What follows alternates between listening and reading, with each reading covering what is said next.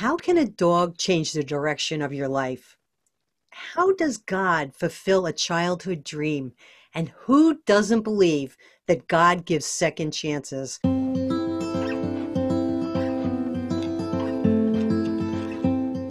So, my guest today is Maureen Maurer, and she comes to us from the great state of Hawaii, where she is founder and director of Assistance Dogs of Hawaii and Assistance Dogs Northwest. She wrote the book called Wonder Dogs True Stories of Extraordinary Assistant Dogs. Well, welcome, Maureen. Thank you so much for having me, Nancy. I'm delighted to be with you. Oh, I'm so excited about this conversation today because dogs are my favorite subjects. and you you own two dogs, right? Yes, my husband and I have two dogs that live with us. They're a six year old yellow lab named Sadie and a three year old golden retriever named Samson. So tell me, what inspired you to write this book? And what happened that changed the direction of your life path? Yes. So over the last 20 years, I've had the opportunity to work with so many amazing people and dogs. And they've been so inspiring to me personally to see how these people have overcome incredible challenges with courage and grace. And I just wanted to share their stories to help inspire other people that might be facing challenges in their life. So, when I was 39 years old, I had a, a, serious health scare where the doctors found a very large tumor and thought that it was ovarian cancer. And at the time, they told me that I might have six months to live. And what seemed like the worst possible news really turned out to be one of the biggest blessings in my life because it caused me to really think about what I was doing with my life and how short our lives on earth are. And I had always wanted to train dogs to help people with disabilities and other special needs, but I never had the courage to, to pursue that dream. And thankfully, God answered my prayers, and um, you know they were able to do surgery, and I was healed. And the first thing I did was sell my CPA practice that I had been doing for 15 years. And I started the nonprofit organization just from scratch. That is a leap of faith. It definitely was a leap of faith. and it felt like that. And it really has ever since. You know, that was 20 years ago. And just seeing all the doors that God has opened and the opportunities that we've had to help more and more people, not just in Hawaii, but around the world. It's it's been amazing. I'm reading some of your book, and um, it's it amazes me some of the stories that you had in there. Um, you had a story about a leader, an abandoned German Shepherd mix who became a loyal service dog. Can you talk about that? Yeah, so um, we live here on Maui. And one day, it was just like a year or two after we started the program, I was driving home from the beach and I was driving past the Humane Society, and I just kind of felt this nudge to pull over and, and stop and go visit the dogs. And when I did, I found this little puppy all alone in one of the kennels. Um, he was a German Shepherd mix.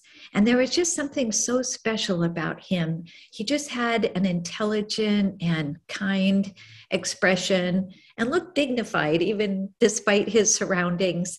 So I ended up um, adopting him and training him to be a service dog. And he turned out to be one of the most amazing dogs ever. And he was matched with a boy with muscular dystrophy who lives on the Big Island. And that boy was 10 years old at the time. And leader just you know really helped him gain his independence and they ended up you know going through high school and college together. And leader was right by his side when he graduated from university. Wow what a story So, oh, there's so many like that where, yeah, it just, we really see God's hand in the partnerships and how the right person comes along at just the right time for that dog that's graduating. I love the way God does that. He's always working to show us that He's showing up, right? Just when we need to be placing a dog somewhere. And and it's amazing. I wanted to ask you though, with that boy did did you how long did you have to train that dog for in order to get that dog to him? Yeah that's a good question. So we uh, we're an accredited um, assistance dog program through assistance dogs international. And we have um, you know really high standards that we meet as with the training and all other aspects of the program. But the training usually takes about a year and a half and we have uh, four different levels of training that the dogs go through before they're matched with someone on our waiting list. So, Leader learned, gosh, probably over a hundred different um, cues, it's um, commands, and he learned. You know, this boy Martin had very limited mobility, and um, muscular dystrophy is progressive, so he was losing more of his ability as time went on. So we provide lifetime follow up support for all of our graduates. And one of the things I was able to help them with as Martin lost more mobility and he could only um, move his eyes is we i was in graduate school at the time and creating a sign language system for people who were nonverbal to communicate with their dogs but i also created these glance commands so that Martin could just look at something like a, a doorknob with a rope on it or a light switch or something he dropped on the floor. He would look at leader and then at the item. And leader would respond and turn on the light or open the door or pick up the dropped item. Just they had this special bond and communication.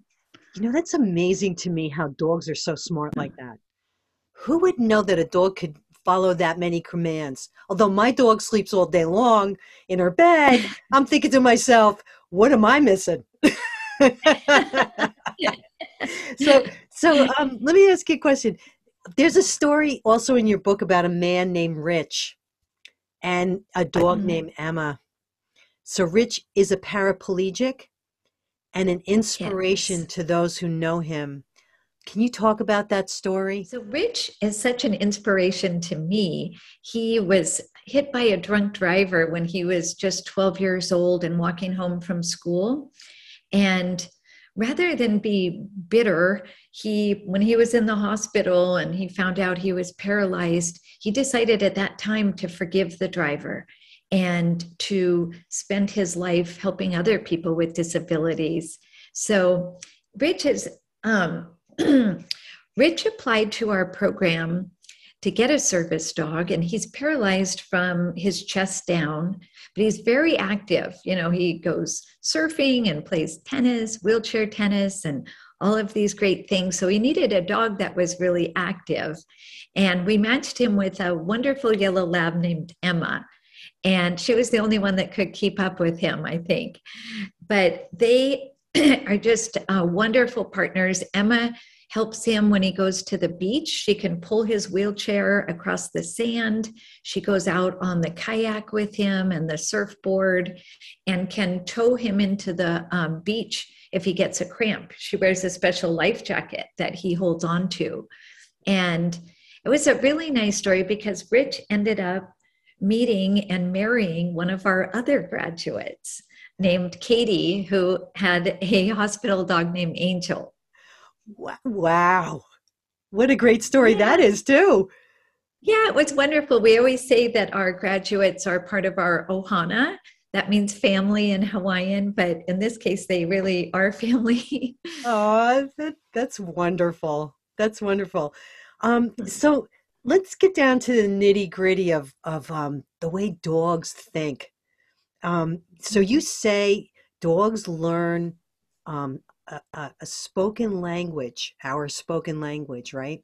Which is different from um, their own, which I know is true. I totally know that dogs understand us for sure. Mm-hmm. Um, how do they read our expressions?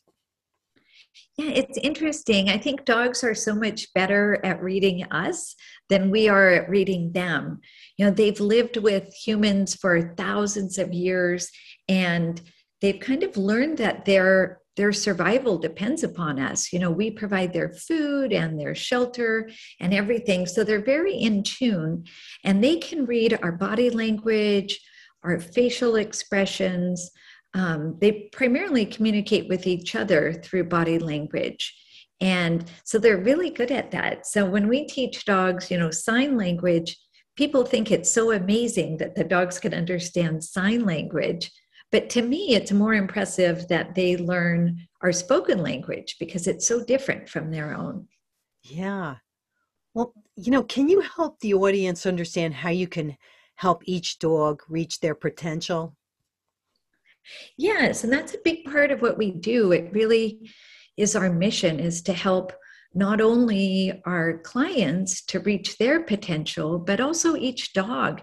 And I believe like each dog is um, born with their own personality and with a purpose in life, whether they become an assistance dog or not, they all have a purpose. And just um, having that two way communication with your own dog and understanding what they're trying to communicate to you through it might be movement like walking to the door if they need to go outside and and understanding that or going over to their food bowl or nudging your hand because they want to pet. It's just the two-way communicate communication and responding to the dogs. They they love and appreciate someone who does that. Do you believe dogs can be used for medical biodetection well, yes, definitely. And this is a field that I think has so much untapped potential. Um, the dog's sense of smell is over 100,000 times stronger than ours, and they can detect parts per trillion. And that's hard to you know wrap our heads around, but if you think of one drop of water in an Olympic sized swimming pool, they would be able to identify that scent immediately. And it, they have been shown in research studies to be able to uh, detect all kinds of diseases, including um, cancer, uh, Parkinson's, diabetes. And we did a research study about five years ago teaching dogs to detect bacterial infections in people. Um, because a lot of our clients who have spinal cord injuries or other disabilities, they get frequent infections and don't realize they have them until they become life threatening. So it's a, um, a huge problem and one of the leading causes of death for um, people with certain disabilities. So we were able to teach the dogs to identify um, four different types of bacteria and um, very uh, early stages of bacterial infections. And recently, we've been working on, um, we just finished a study that, went for the last year and a half on teaching dogs to detect COVID 19 um, through skin odor samples. So, just the last two weeks, we did a, a pilot study at a high school here where we took just a cotton swab on the neck it just takes about five seconds. And then we put them in scent detection boxes that are lined up in a room. And the dogs run by and sniff all the boxes and they'll alert to the one that is positive for COVID 19. That's amazing. That is amazing. Right. It's what's really amazing is they are able to do this with equal accuracy for people who are asymptomatic or pre-symptomatic. So it can really be helpful because you know that's one of the biggest problems is people are most contagious before they know they have it. But the dogs can identify the virus even before um, the PCR and antigen tests. Their noses are so on target. We don't even know half of what they're capable of th- of smelling, right? Oh my gosh, I don't think we don't even know like a fraction of a percentage. They um yeah, there's just so much they could do in this field. And there's a lot of um, biotech companies are trying to create these electronic noses that simulate the dog's olfactory system so that in the future, maybe when we go in for the annual checkup, you could breathe into a machine. It's kind of like a breathalyzer and it could analyze early stages of diseases. But the dogs are helping to show what's possible in this field. That, I mean, dogs are so, they're so on cue because even, you know, you're talking about this, but a dog can sense, not only can they sense your moods, you know, your sickness, they can, they sense mm-hmm. everything. They, it, they're just so on target and I don't think people are giving dogs enough credit out there. I just really don't. yes, so, um, there's so much. I feel like anywhere there's human suffering, that dogs can help make it better. And I've seen that you know over the last 20 plus years when we started out working with people with disabilities, but then we started placing full-time hospital dogs that work at children's hospitals or cancer clinics. And now we place courthouse facility dogs who help children who are victims of crime as they go through the legal process. And, you know, uh, veterans, uh, people in hospice, it just, yeah. yeah they can help in so many ways. Like a like the therapy dogs you're talking about that go through the assisted livings in the hospitals um and um why do they have lower energy when they when they go work in there yeah, so the dogs that we place as uh, hospital facility dogs, we really, um, well, for all the different placements, we look at each dog and their personality and and what would be the best fit for them. So sometimes um, the dogs that we place in hospitals are calmer. They have to have like very good body sensitivity and awareness, so they're not you know stepping on somebody they like lay in the bed and snuggle with someone who has an iv on one side. And those dogs sometimes you know don't have the strongest work ethic like the service dogs that are opening doors and you know pulling wheelchairs but they're just so compassionate and loving and and such a comfort to people who are in the hospital. Yeah. Such a great comfort. Um so, what would you like to leave anybody with that may know of someone that needs an assistant dog or basically doesn't think their dog is smart? Oh, well, I would say read the book. I think it will be eye opening. You know, it really talks about all the different um, training and dogs, um, like their cognitive and emotional life, and just how it's so much richer than most people realize. Um, and just for anyone who's going through a challenge or looking for a second chance, um, the book is full of these stories, and I hope they will inspire you. For more information about Maureen and to get her book, Wonder Dogs True Stories of Extraordinary Assistance Dogs, go to assistancedogshawaii.org. Thank you for watching the call. We hope you learned more about Jesus through this video. You can have a relationship with Jesus just invite him into your life. Repent of your sins, ask for forgiveness, and make Jesus your Lord and Savior. Until next time, may the Lord be with you. For more information about this ministry, go to the call with nancysabato.com where we are leading you to Christ through stories and teaching.